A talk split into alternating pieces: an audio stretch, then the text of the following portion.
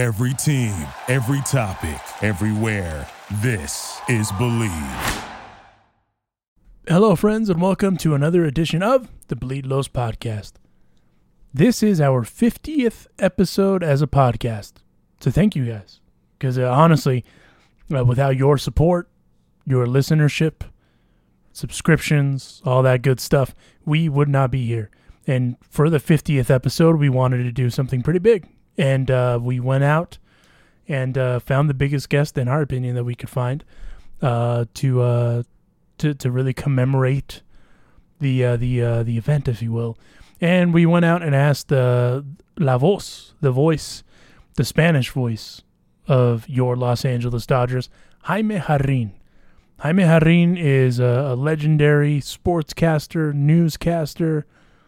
If you think it, he's done it. And uh, we were graced with his presence for the 50th episode of this here podcast. And uh, we talk about a lot of things. We talk about how his career started, talk about some of the, the dope events that he's done in, in his lifetime, talk about, you know, him and kind of his place in history with the Dodgers. We bounce between English and Spanish uh, predominantly in Spanish. That is his first language, language he's the most comfortable speaking. So uh, yeah, we talked about that and uh, and more. So without further ado, here is the legendary Jaime Jarrin.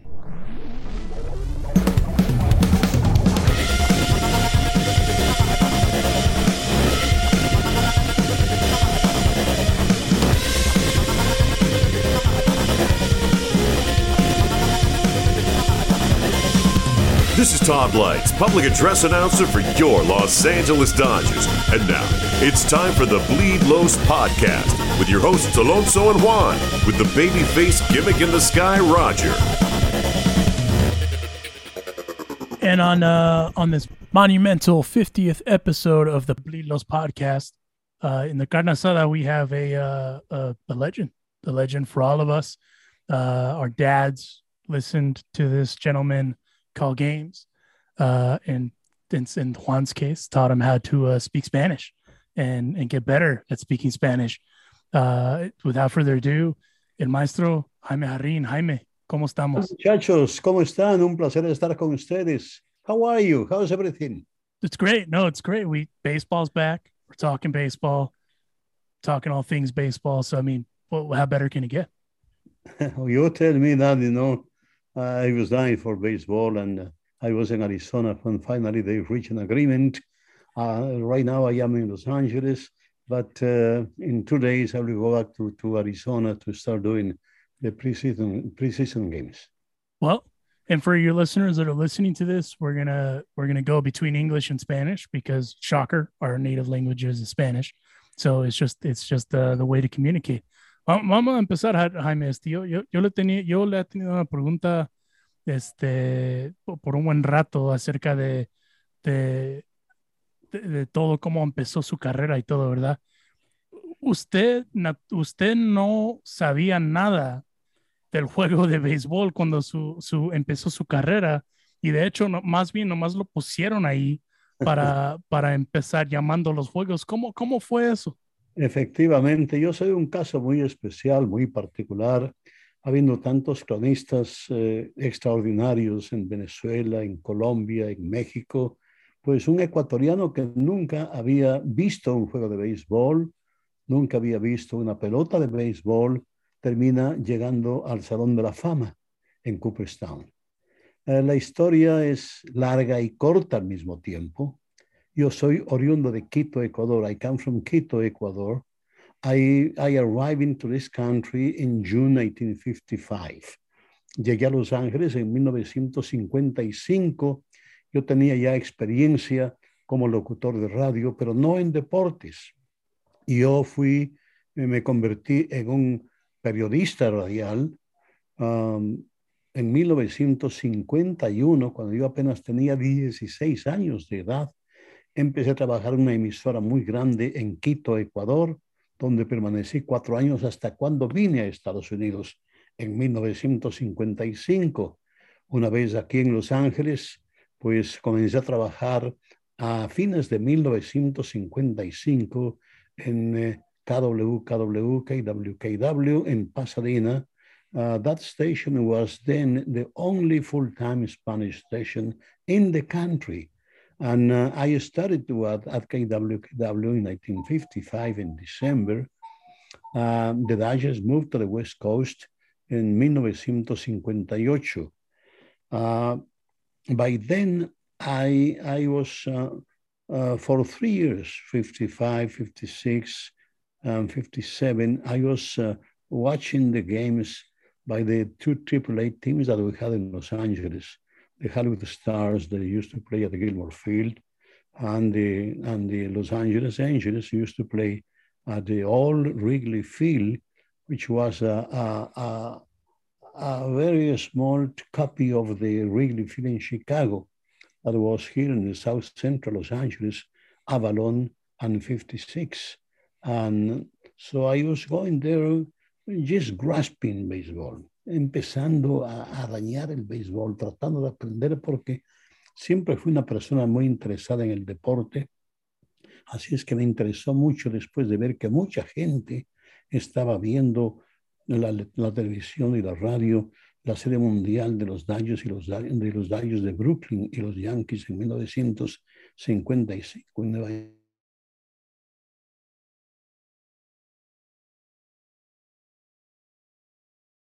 Y sabía un poquito de béisbol ya cuando los Dodgers vinieron a, a Los Ángeles. A la estación de radio KWKW, donde yo era entonces ya director de noticias y deportes, obtuvo los derechos para transmitir los juegos de béisbol de los Dodgers en español. Y el señor William Beaton, propietario de la emisora, llamó a todos los locutores a una reunión en su oficina para informarnos, para darnos la grata noticia de que había firmado un contrato para transmitir los Juegos de los Daños en español. Nos dijo, necesito dos cronistas. Eh, y señalándome a mí, dijo, Jaime, yo quiero que tú seas uno de los dos cronistas. le dije, señor Vito, muchísimas gracias por la oferta, pero debo ser franco, no creo yo que esté listo para, para muy, yo tenía entonces ya 23 años de edad, y, y, me dijo, Jaime, te voy a dar un año de plazo, por favor, prepárate, estudia, y yo quiero que estés allí, con René Cárdenas, que fue escogido como el número uno. Y así fue como en 1958 pasé todo el año escuchando todas las transmisiones de radio. Eh, había muy poca televisión, la televisión no me ayudó porque solamente se transmitía un juego a la semana por televisión y es, pues me, puse a leer todos los periódicos y todas las revistas sobre béisbol para empaparme sobre el deporte. Y así fue como en 1959, a insistencia del señor Beaton, comencé con René Cárdenas como segundo en el Buda a transmitir el béisbol. En principio creí que era cuestión de unos cinco o seis años y luego pasaría a la televisión que comenzaba, que estaba naciendo en 1962 con el canal 34 en Los Ángeles. Y dije, para mí, pues la televisión será mi próximo paso. Eventualmente trabajé en televisión en el canal 52 de Los Ángeles, fue director de deportes del canal. Antes de que fuera Telemundo, hace años de edad, cuando obtuve mi primer trabajo como locutor de radio en HCJB, La Voz de los Andes, en Quito. Tengo 70 años consecutivos frente a un micrófono de radio es una satisfacción muy grande para mí y en largos eh, rasgos, como quieran tomarlo, ese fue mi comienzo con el béisbol y con los Dodgers. Qué, qué, historia tremenda. 70 años de, como dijo usted, empezando así de ese punto hasta ahora la sala de fama. Pero también afuera de eso, usted por los primeros, que eran los primeros ocho años, no, no salía con el equipo de los Dodgers y básicamente tenía que pintar la foto de un juego que no estaba viendo usted. ¿Cómo, cómo lo hacía? So, so for the, you know, what an incredible story, incredible yeah. story. For the yeah. first 70 years, for 70 years, and then, you know, from, from improbable, as, as Vince Scully would say, improbable to now, uh, you know, to the Hall of Fame. And it's just, it's just crazy. But also for the first eight years that you were with the Dodgers, you didn't go on the road with the Dodgers, but you still covered every game how how did you paint the picture of a ball game that you couldn't actually see? Well, yes. In the first uh, seven years with the Dodgers, um, I didn't travel with the team. The Spanish radio didn't travel with the team. So we had a line from the ballpark in whatever city where they were, New York, Chicago, San Luis, to the, to the station. So Rene and myself, we used to go to the station and listen to Vince, uh, Vince Kelly and, and Jerry Daggett we had cartridges with us uh, for, a, for, a, for a single, a double, a triple, and cuadrangular. Um, y, y, pues eh, eh, mm, en inglés habían hecho transmisiones así antes, pero ellos en inglés siempre estaban un inning atrás o medio inning atrás, o lo tomaban del, del teletipo, la información, o del sticker eh, que, que, te va dictando el juego, en nuestro caso, éramos simultáneamente. Entonces yo oía a Vin en la transmisión de él y entonces lo, lo, traducíamos inmediatamente. Strike, strike, ball, ball, ah, cuando había una jugada difícil, sobre todo con hombres en base y un extra base, tenía que esperar a que la jugada terminara para yo empezar la, jugada. Ah, fue difícil, fue difícil, pero pues eh, hacíamos el trabajo.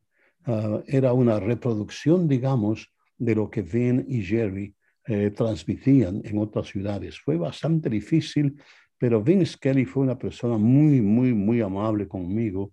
Él sabía lo difícil que era la transmisión y por eso es que Vin, antes de, empezar la transmisión, siempre me daba mucha información sobre el, el clima, sobre eh, cuánta gente está llegando al estadio, sobre las condiciones antes del juego, eh, cómo estaba la ciudad y me, daba información por su voluntad, muy amable en verdad, no tenía que hacerlo, pero él sabía perfectamente que era muy difícil lo que estábamos haciendo, así es que me daba esa información y es así como pues eh, podíamos realizar las transmisiones. Así lo hicimos durante siete años. Al principio fue muy difícil, pero ya después ya René y yo nos acoplamos y ya eh, era pan de todos los días para nosotros reconstruir los juegos. Maestro, ojalá no se ofenda, pero yo le voy a decir maestro a usted, porque desde joven yo, yo, yo fui fanático de los Dodgers cuando, en los ochentas, cuando tenía, en el tiempo de Valenzuela, porque siendo mexicano, llegamos a la llegué a la casa y cuando los Dyers jugaban en casa, pues no podíamos ver el partido en la televisión. Entonces mi papá sacaba su radio y lo escuchábamos a usted. Y queríamos ver cómo estaban ganando los Dyers, cómo, cómo pichaba Valenzuela. Y yo lo escuchaba a usted hablar.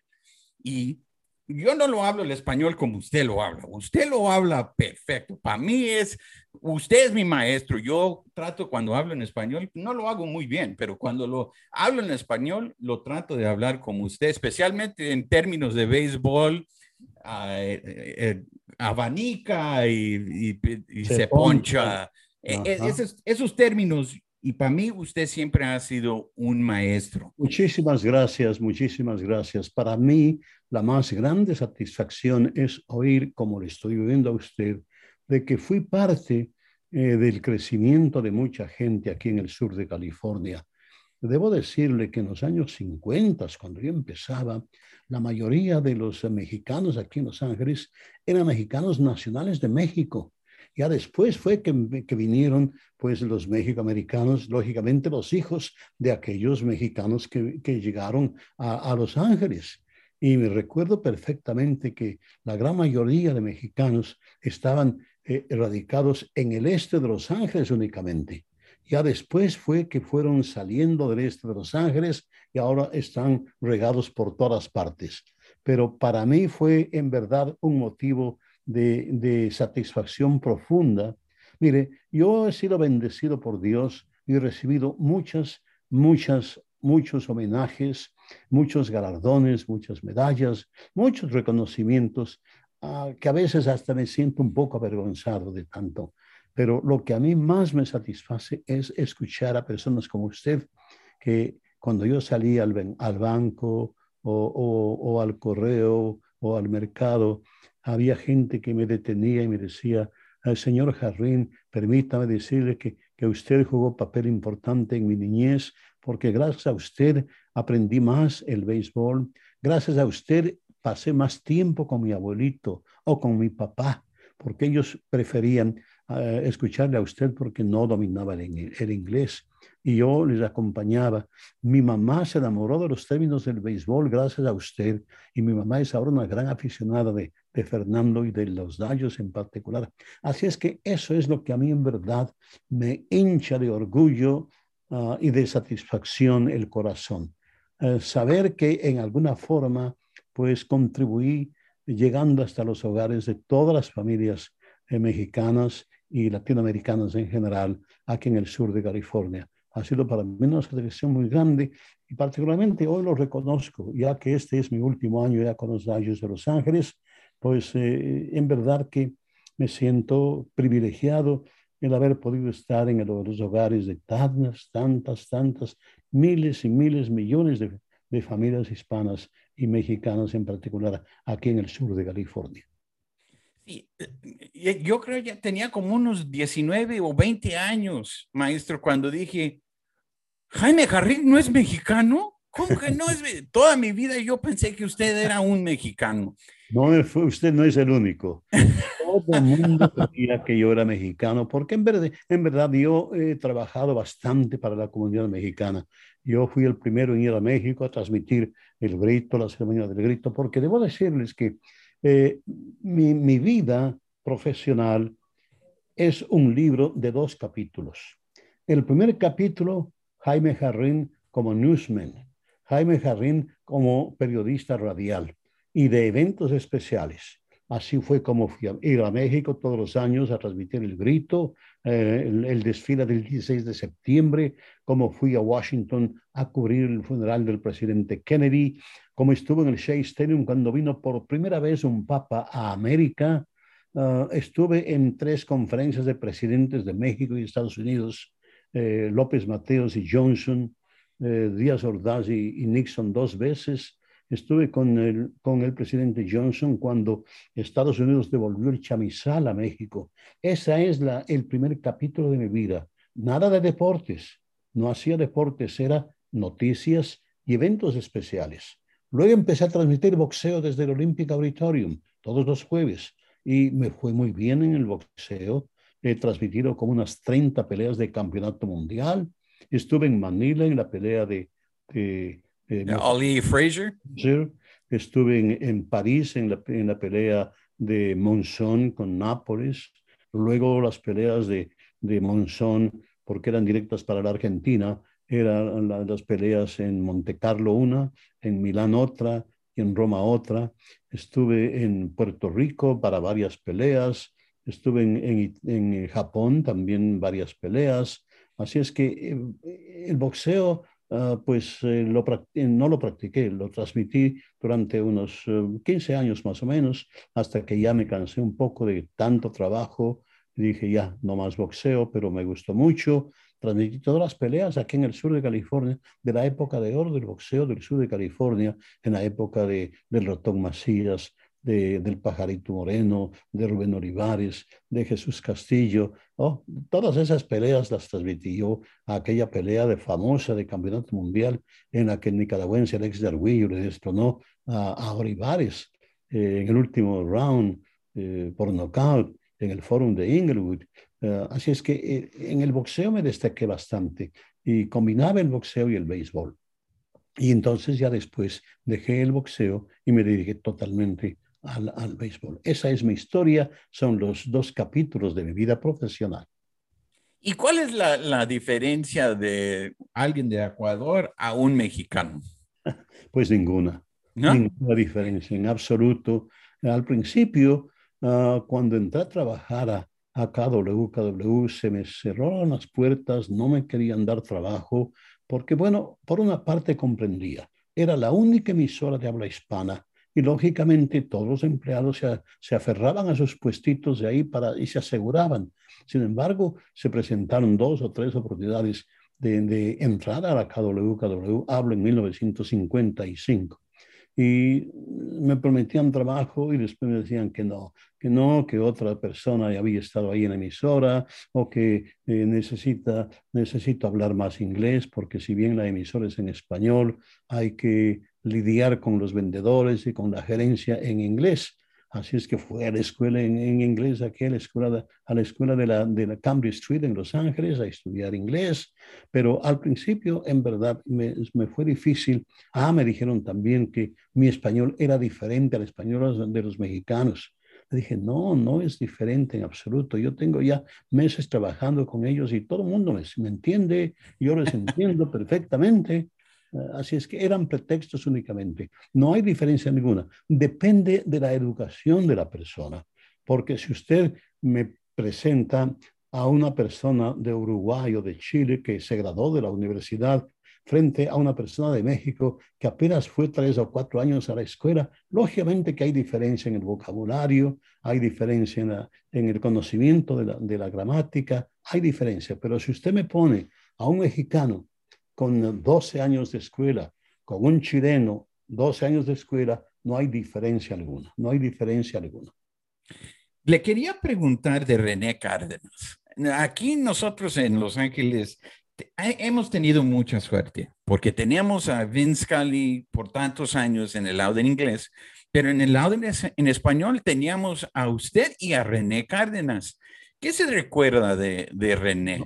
René fue mi primer maestro, digamos, porque él tenía ya mucha experiencia transmitiendo béisbol profesional en Nicaragua. Cuando, cuando se presentó la oportunidad de transmitir los Juegos de los Gallos en español, el señor Victon dijo, necesito dos cronistas, señalando a mí, me dijo, uno eres, eres tú. Luego, un compañero de trabajo de la radio, el señor Alex Parada, levantó la mano y dijo, Mr. Victon, yo conozco una persona que es profesional en la materia. Se llama René Cárdenas. Estaba entonces René trabajando en una, en una tienda de lámparas en Los Ángeles. Entonces el señor Víctor dijo, dígale que venga para hacerle una prueba. Y así fue. Vino a la emisora, eh, hizo la prueba, lógicamente enseñó inmediatamente de que era una persona profesional, no era uno que estaba inventándose eh, el trabajo, no, no, era profesional. Entonces, a él lo contrataron para el número uno en la cabina. Entonces, como yo no estaba listo todavía, eh, Milt Nada, que era locutor de la KWKW y que sabía algo de béisbol, él fue quien le acompañó a René en 1958. Yo empecé en el 59 ayudándole a René. Luego, ah, los domingos, uh, había otra persona, Miguel Alonso, que me suplía a mí, eh, porque no querían la calor que yo trabajara los siete días de la semana. Así es que él, un poco tiempo, Miguel Alonso estuvo allí, pero luego yo empecé en el 59 y no he parado. René estuvo con los Dodgers hasta el 62, pero cuando nació la franquicia de los Astros de Houston, a René le ofrecieron un buen trabajo en Houston, le ofrecieron un trabajo de todo el año, y, pues eh, eh, le romancearon y le convencieron y René dejó a los Dodgers, lo que se arrepiente ahora muy, muy, muy, muy profundamente, dejó a los Dodgers para irse a Houston. Entonces René recomendó a un paisano nicaragüense de él que vino a reemplazarlo, José El Fat García, tremendo, tremendo relator de béisbol. Yo aprendí más de él que de René, porque con René estuve apenas tres años, pero con el FAT García yo seguía del número dos, él el número uno, y siguió el FAT hasta 1972, cuando lamentablemente en el invierno del 72 murió en un hospital en, en Managua, Nicaragua, intempestivamente. Sorprendió a todo el mundo porque tenía únicamente 44 años de edad. Así es que murió el Fad García en el 72 y ahí asumí yo ya el puesto número uno en la cabina. Y entonces contratamos a Rodolfo Hoyos, un artista mexicano muy conocido en Hollywood, para que me acompañara. Y, y el señor Hoyos estuvo conmigo hasta 1982, en que también falleció. Y en el 82 regresó René Cárdenas porque se había quedado sin trabajo en Houston, se presentó la vacante aquí en Los Ángeles, ya le conocíamos de ellos a René, así es que le contrataron a René, pero le advirtieron una cosa. Le dijeron, René, tú regresas, pero ya no puedes ser tú el número uno, porque Jaime Jarrín está ya establecido como número uno, tenía muchos años como número uno y la, está muy, muy muy querido por la comunidad, así es que tú tienes que ser el número dos. Y René aceptó, aceptó regresar como número dos, era mi ayudante, y, así fue. Esa es la historia de René Cárdenas. Jaime Jarrín, joining us here in, uh, in, the, in the carne asada. Oye, Jaime, yo, algo que, que nosotros hacemos aquí en, en este podcast, estamos en una campaña para, para ver si podemos apoyar, ayudar con el retiro del número 34, que usted obviamente sabe que es de Fernando Valenzuela. Pero algo interesante que pasó con usted, usted no, no habló, no transmitió el no-hitter de Fernando porque usted tuvo algo que, que, pasó. ¿Qué pasó ahí con eso? Efectivamente, pues eh, es, es, una anécdota muy particular porque yo estuve con Fernando en todas partes, hasta en la Casa Blanca. En todas partes yo estaba siempre con él, él estaba siempre conmigo, en todas las conferencias de prensa. Éramos uña y carne, Fernando y yo, por asignación de los Dallas. Me pidieron que por favor acompañara a Fernando, le ayudara en las conferencias de prensa. Pero lamentablemente el juego más especial de Fernando no lo pude ver o transmitir porque yo había sufrido un accidente de tránsito muy serio en Vero Beach, Florida, durante eh, la primavera de 1990. Y Fernando, pues en 1990, el, creo que fue el día 30 de junio del 90, lanzó luego sin hit ni carrera. Yo estaba en una cama del hospital Riverfront, River, River, uh, el hospital uh, del condado River, Indian River Hospital en Vero Beach, Florida, Indian River Hospital. Yo estaba, ah, a consecuencia del accidente, yo tuve que quedarme en el hospital cuatro meses, seis semanas en cuidado intensivo, con lesiones internas muy, muy, muy serias. Ah, al señor uh, Peter O'Malley le dijeron los doctores que yo tenía tan solo un 8% de posibilidades de sobrevivir al accidente. Así es que, pero pues como dicen, la hierba mala no muere. me restablecí, pero en verdad el único juego que me perdí de Fernando fue su juego sin hit ni carrera en 1990 contra San Luis. Qué increíble. Y lo de hecho, obviamente, gracias a Dios, aquí está usted todavía manejando adelante ya en su último año. Pero le quería preguntar, ¿qué es su sentido, el suyo, su opinión, vamos a decir, acerca de si deben de retirar el 34 de Fernando o no?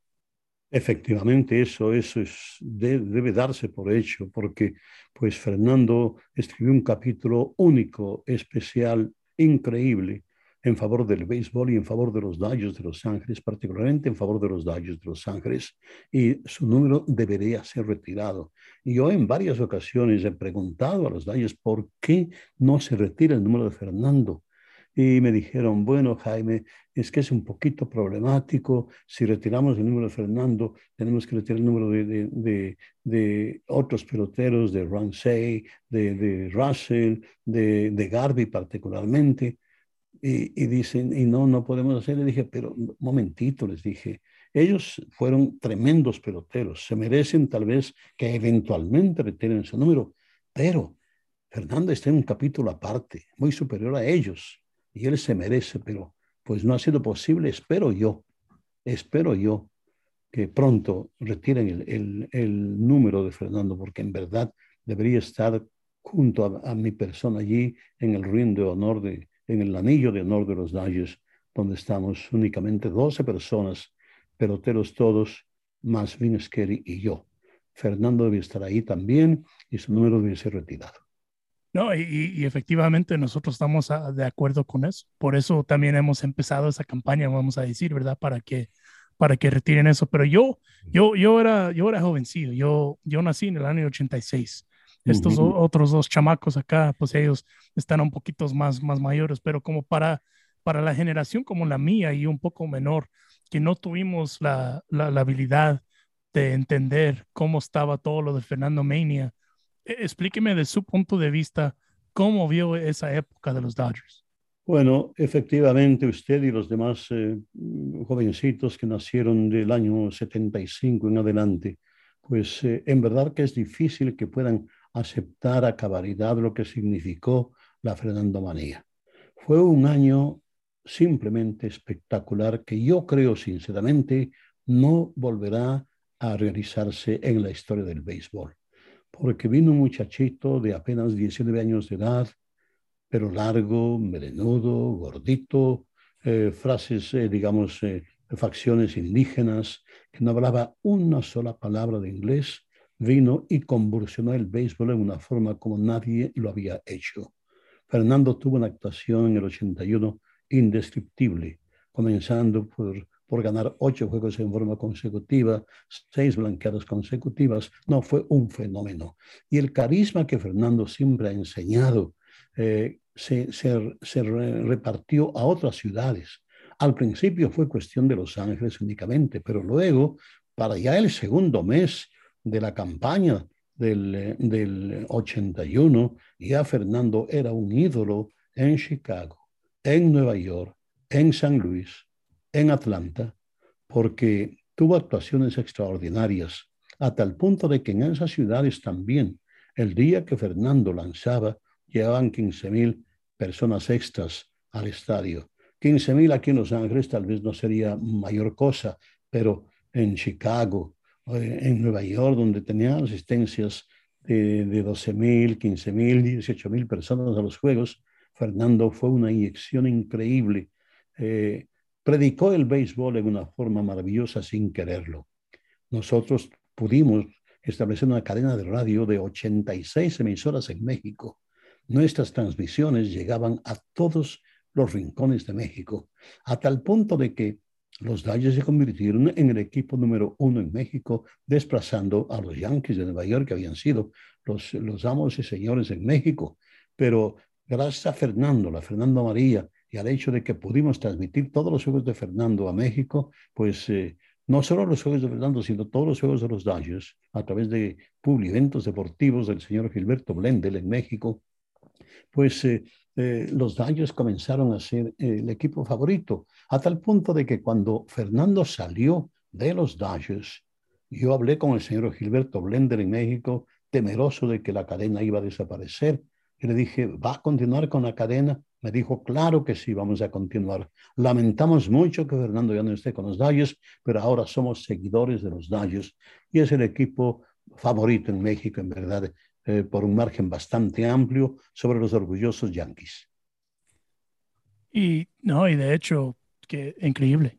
es todo lo que se puede decir de esa época, ¿verdad? Porque, como le digo, uno, como dijo usted también, uno tiene que vivir eso para, para tomar la experiencia en cuenta. Pero también otra experiencia que le quería preguntar, Jaime Jarrín aquí por unos momentitos más con nosotros ah, en la carne asada aquí de los Bleed Los Podcast. Este, mi papá me contaba mucho de, el Olympic Auditorium, del boxeo, todo eso cuando yo estaba bien morrido. Yo, yo obviamente estaba muy niño para que me llevara en esos tiempos todavía. Y usted tuvo la oportunidad de también transmitir la pelea de, de Thriller en Manila, la, pelea de, de, épocas que todo el mundo todavía habla de. Usted ha dicho que no, no practicó el boxeo, pero era una de esas cosas que, que, era no necesariamente su especialidad, pero obviamente era, era un poquito más, más, vamos a decir, en su wheelhouse para transmitir. Efectivamente, en, en boxeo, creo que el 90% sino el 100% de todos los cronistas de boxeo que transmiten pegada por pegada no practicaron boxeo. Sí. Eh, los, los comentaristas sí. Los analistas, claro que sí. sí. Pero los blow y blow en inglés o en español, pues no, nunca, nunca, nunca nos calzamos los guantes, nunca entramos a un ring. Así es que en el boxeo y en el béisbol tampoco, nunca había jugado yo béisbol, pero pues eh, entré al, al, béisbol y, y pues eh, Dios ha sido muy grande para conmigo, me dio la oportunidad y yo supe aprovecharla.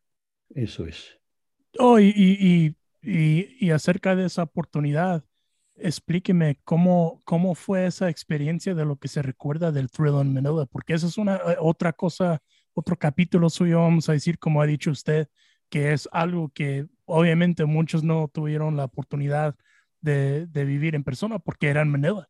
¿Cómo, ¿Cómo, fue eso? Fue efectivamente, fue una experiencia para mí inenarrable. Lógicamente es, es el, la página más brillante de mi deambular en el boxeo haber estado en Manila transmitiendo la pelea de Muhammad Ali y Joe Frazier. Fue un día espectacular, una semana maravillosa. Yo llegué creo que dos días antes de la pelea, pero ya para entonces el bullicio en las calles de Manila era increíble. Y recuerdo que llovía todos los días, la temperatura estaba arriba de los 100 grados, era, era en verdad muy, muy, muy, eh, muy único, muy único Manila en aquel entonces.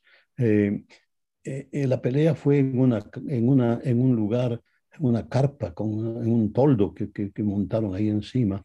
Y el día de la pelea era, era, era tan, tan especial porque hacía tanto calor, hacía tanta humedad.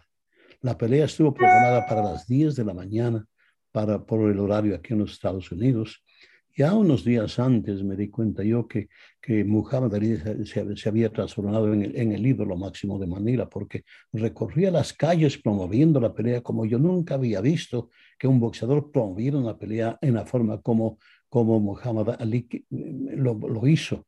Uh, recorría las calles y con su séquito siempre y pues eh, arengando a la gente y como era medio poeta se arreglaba para componer poemas sobre, sobre eh, Joe Fraser y, no, no, fue, fue una, una, cosa, parecía un carnaval que iba atrás de, de Muhammad Ali por las calles de, de, Manila hasta que llegó el día de la pelea y fue una pelea la más encarnizada que yo he visto en verdad, porque ambos terminaron en el hospital. Ambos estuvieron a punto de dejar sus huesos en el ring. Eh, se apresuró un poquito Joe Frazier. Él iba a ganar la pelea porque Muhammad Ali estaba totalmente agotado. Había recibido tantos golpes, particularmente en el cuerpo, que, que no me explico cómo podía mantenerse de pie. Pero al terminar el round número 14 en su esquina, les dijo ya a sus segundos, ya es para mí. No, no, no, no, ya no puedo más, ya no puedo más. Eh, suena la campana y tiran la toalla, por favor no se dio cuenta de eso la esquina de Joe Fraser, quien también estaba bastante agotado, pero no tanto como Muhammad Ali. Él sí iba a continuar con la pelea, pero no sé por qué se apresuraron y, no se aprovecharon de eso. Y entonces continuó la, continuó la pelea. Y, pues eh, eh, fue, algo increíble, increíble, increíble. Ah, los dos fueron al hospital, particularmente eh, Muhammad Ali y Joe Bueno, eh, Fraser también estaba muy golpeado, muy golpeado, pero que, no sé, la fortaleza de Fraser era, era increíblemente poderosa y, logró, logró capear el temporal. Bueno, maestro, ah, no, quiero eh, no le quiero tomar más de su tiempo. Ha sido muy ah, donando tanto tiempo con nosotros. Ah, se, le quiero dar las gracias, pero sí le quiero hacer unas últimas preguntas antes de que terminemos. Ya tenemos unos minutos más, todavía tenemos unos minutos más. No está, está bueno. Entonces, esta es su última temporada. Usted ha sido con, eh, ha trabajado con los Dodgers 64 años. Usted ha visto mucho béisbol. ¿Cuáles son los jugadores que todavía quedan en su memoria que usted dice, que da gracias que tenían la oportunidad de ver esos, esos peloteros jugar. Bueno, mire, yo he tenido el privilegio, la suerte de ver en acción a lo más granado, a lo más brillante del béisbol, comenzando con Willie Mays, Roberto Clemente, Juan Marichal, Sandy Koufax, Dan Drysdale, eh, Stan Musial, Henry Aaron, uh, lo más granado del béisbol he tenido la suerte de ver, a Mickey Mantle también. Entonces, ha sido en verdad un privilegio muy grande para mí. Guardo muy gratos recuerdos. Ahora, con los Dodgers, eh, nunca he tenido un ídolo. porque Vin Skelly me dijo, Jaime, procura, procura reservarte un poco. Eh, no es bueno en nuestra profesión intimidar con un pelotero o con otro pelotero, porque eso podría perjudicar tu desempeño frente al micrófono. Ese es el único consejo que me dio, que me dio eh, Vince Kelly. Y entonces yo seguí ese consejo y seguía a todos los jugadores, pero siempre mantuve cierta distancia. Empero, Willie, Willie Davis fue el primer jugador que en verdad me tomó, digamos, a su cargo, uh, bajo sus alas. Eh, cuando yo llegué a los Dodgers en 1959, él era centerfielder del equipo y le caí bien a él y él me buscaba en verdad y me invitaba a lonchar cuando estábamos en el camino más tarde, después a lonchar y a comer. Willie Davis guarda un, un, un recuerdo muy especial de él particularmente. Luego después Sandy Koufax, Dan Drysdale, Maury Willis y últimamente Orel Hershiser. Orel Hershiser ha sido uno de los caballeros más, más, más, más prominentes de, en la historia de los eh, Dodgers de Los Ángeles, eh, como pelotero y como persona. Como persona es algo increíblemente hermosa su personalidad. Como pelotero fue extraordinario. Ese, ese año 88 en que ganó el Sayan, en que borró la marca de innings eh, sin permitir carreras de Dan Drysdale, fue especial. Drysdale fue para mí también una, persona muy, muy, muy única. Y con él hice más amistad cuando ya después dejó el béisbol y fue compañero mío de transmisiones en inglés con los Dodgers. Ahí, ahí, hicimos mucha amistad, particularmente cuando íbamos a Toronto. Él había jugado con los Royals de Toronto AAA, digamos, de, de, Montreal, perdón, de Montreal. Entonces eh, íbamos a Montreal y pues él me llevaba a comer al viejo, viejo Montreal y todo, me enseñaba muchas cosas de, de la ciudad. Drysdale fue particularmente especial para mí. Y esas son las personas que en verdad con quienes estuve yo más cerca. Sandy Koufax, eh, a pesar de su personalidad, muy introvertido él, pero siempre conmigo fue muy amable, muy amable siempre. Eh, me pone el brazo en mi hombro y todo eso. No, eh, yo no puedo quejarme. No durante mis años con los Dodgers. Es difícil precisar a una o dos personas porque pues no fue una cuestión de cinco, ocho, diez años han sido sesenta y pico de años. Entonces es, muy difícil, nos tendría que ir, ir por épocas. Pero son las personas en verdad muy valiosas en mi, en mi recorrido con los Dodgers de Los Ángeles. Muy especiales, muy especiales. Y no solamente usted ha visto mucha historia en el béisbol, pero también mucha historia fuera del deporte, porque como usted dijo, empezó como periodista. Usted estaba allí cuando con Rubén Salazar, ¿correcto? En ese famoso día. Efectivamente, yo cubrí dos, dos eh, manifestaciones eh, eh, que resultaron sangrientas, particularmente aquel día en que Rubén Salazar perdió la vida. yo no estaba con él dentro del, del, bar donde ocurrió la desgracia, yo estaba al frente porque no nos dejaban ya pasar los sheriffs, no nos dejaban ingresar a, acercarnos al, al, al, bar, donde, ¿cómo se llamaba? No recuerdo el nombre del bar, pero donde, donde murió Rubén Salazar. Y, pero yo estaba al frente cubriendo eso, después cubrí los, el moratorio chicano, estuve en muchos, en muchos recorridos con César, con César Chávez. Yo fui a Coachella, uh, fui con él a varias manifestaciones durante el boicot de la uva, uh, durante el boicot de la lechuga, estuve con él cubriendo para, para KW, KW y para muchas estaciones en México que se unían a nuestras transmisiones. Eh, fue una época muy importante para mí. Estuve en Washington en el funeral de Kennedy, que creo yo que esa es mi, esa es la experiencia más profunda, más maravillosa, la transmisión más difícil que me tocó hacer, porque yo llegué de improviso a Washington a cubrirle, a cubrir las, el funeral, no tenía credenciales, no tenía nada, sin embargo pude estar en la rotonda cuando la señora Kennedy llegó con su hijito de cuatro años y se arrodilló frente al féretro ahí en la mitad de la rotonda. Yo estaba a 20 pies del lugar transmitiendo eh, esa ceremonia. Eh, para mí fue lo más difícil, lo, de Washington porque mi inglés era muy limitado. Llegué a Washington a las 7 eh, de la mañana en un día, al otro día de la muerte del presidente. La ciudad estaba desértica, no había un alma nada en la calle, solamente soldados en las intersecciones con metralletas al hombro. Ah, hacía un frío tremendo. Yo nunca había estado en una ciudad con tanto frío y, y, en verdad, y luego después, gracias a la ayuda del concejal de Los Ángeles, Eduardo Roybal, y luego congresista en Washington, fui a verle a él y, y él me dijo, ¿qué necesitas, Jaime? Le dije, necesito todo. Levantó el teléfono y en 30 minutos me dio un jeep, un chofer, un radio retransmisor y un, un, y un radio técnico.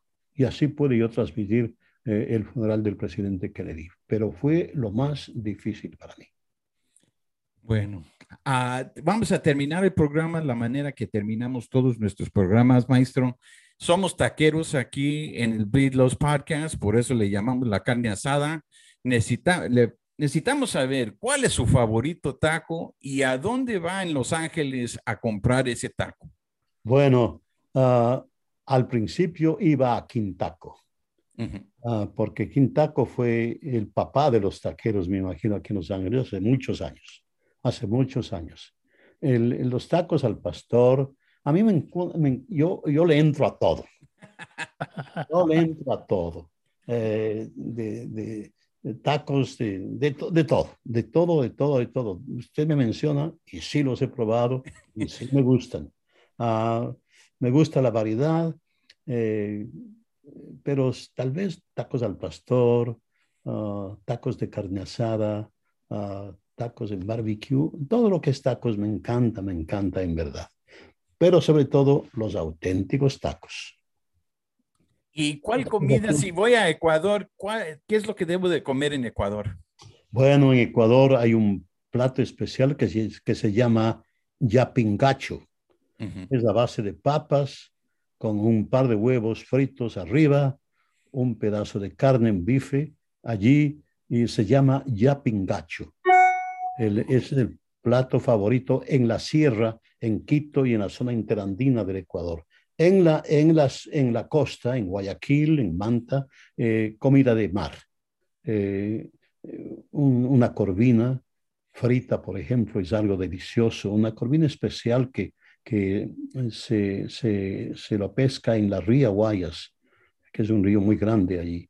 No, es superior a la corvina de mar, la del río Guayas es deliciosa la corvina en Guayaquil.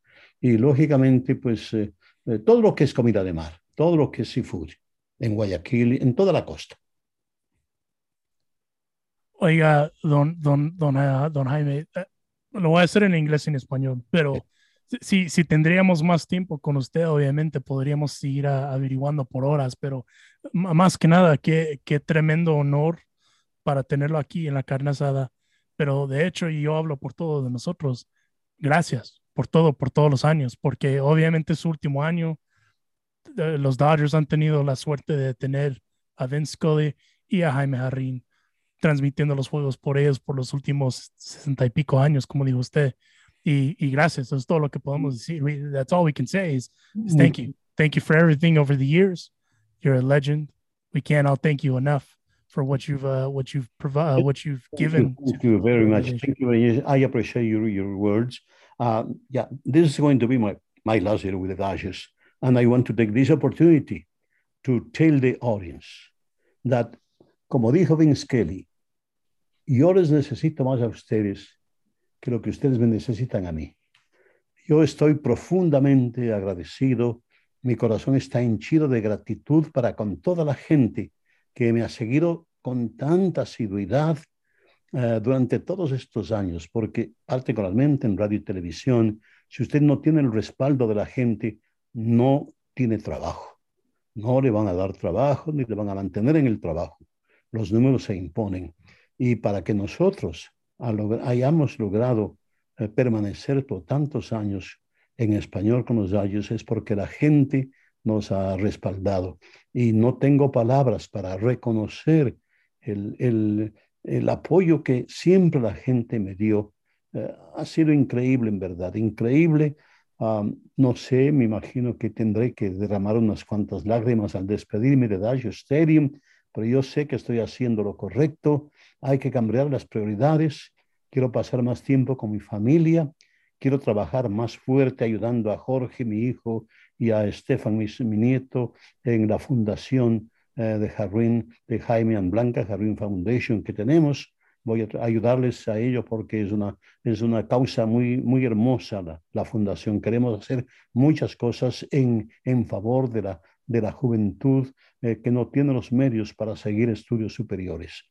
Así es que voy a trabajar con la fundación en lo que será posible, y pues, pero me voy del, micrófono uh, henchido de gratitud para con el público.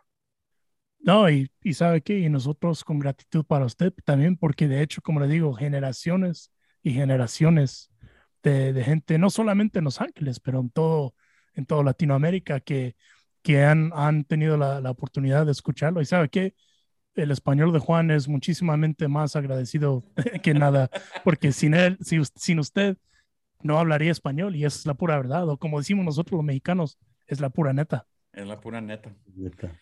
Pues Jaime, muchísimas gracias. Este, ojalá en la temporada lo podamos ver ahí en, en, en lo que es el Ravine. Y, este, y ahí, ahí, cuando quiera, aquí hay una invitación abierta para usted, para la carne asada, y ahí tenemos los tacos listos del al pastor para usted. Bueno, la próxima vez tendrán que hacerse presentes con una buena rotación, una, buena porción de tacos, pero Ya dijo usted, ahí estamos, ahí estamos. Muchísimas gracias. Un placer haber estado con ustedes dialogando eh, de algo que me encanta, como es el béisbol y el deporte en general. Y para ustedes un fuerte abrazo, buena suerte en esta ah, labor que están realizando. Eh, lo mejor para ustedes. Muchísimas gracias, señor.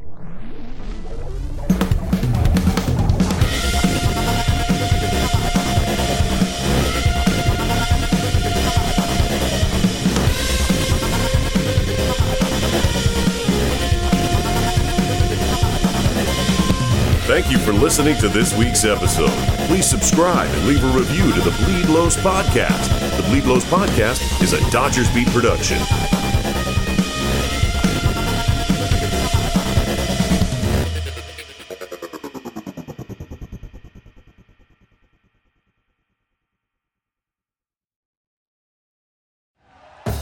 Thank you for listening to Believe. You can show support to your host by subscribing to the show and giving us a five star rating on your preferred platform. Check us out at Believe.com and search for B L E A V on YouTube.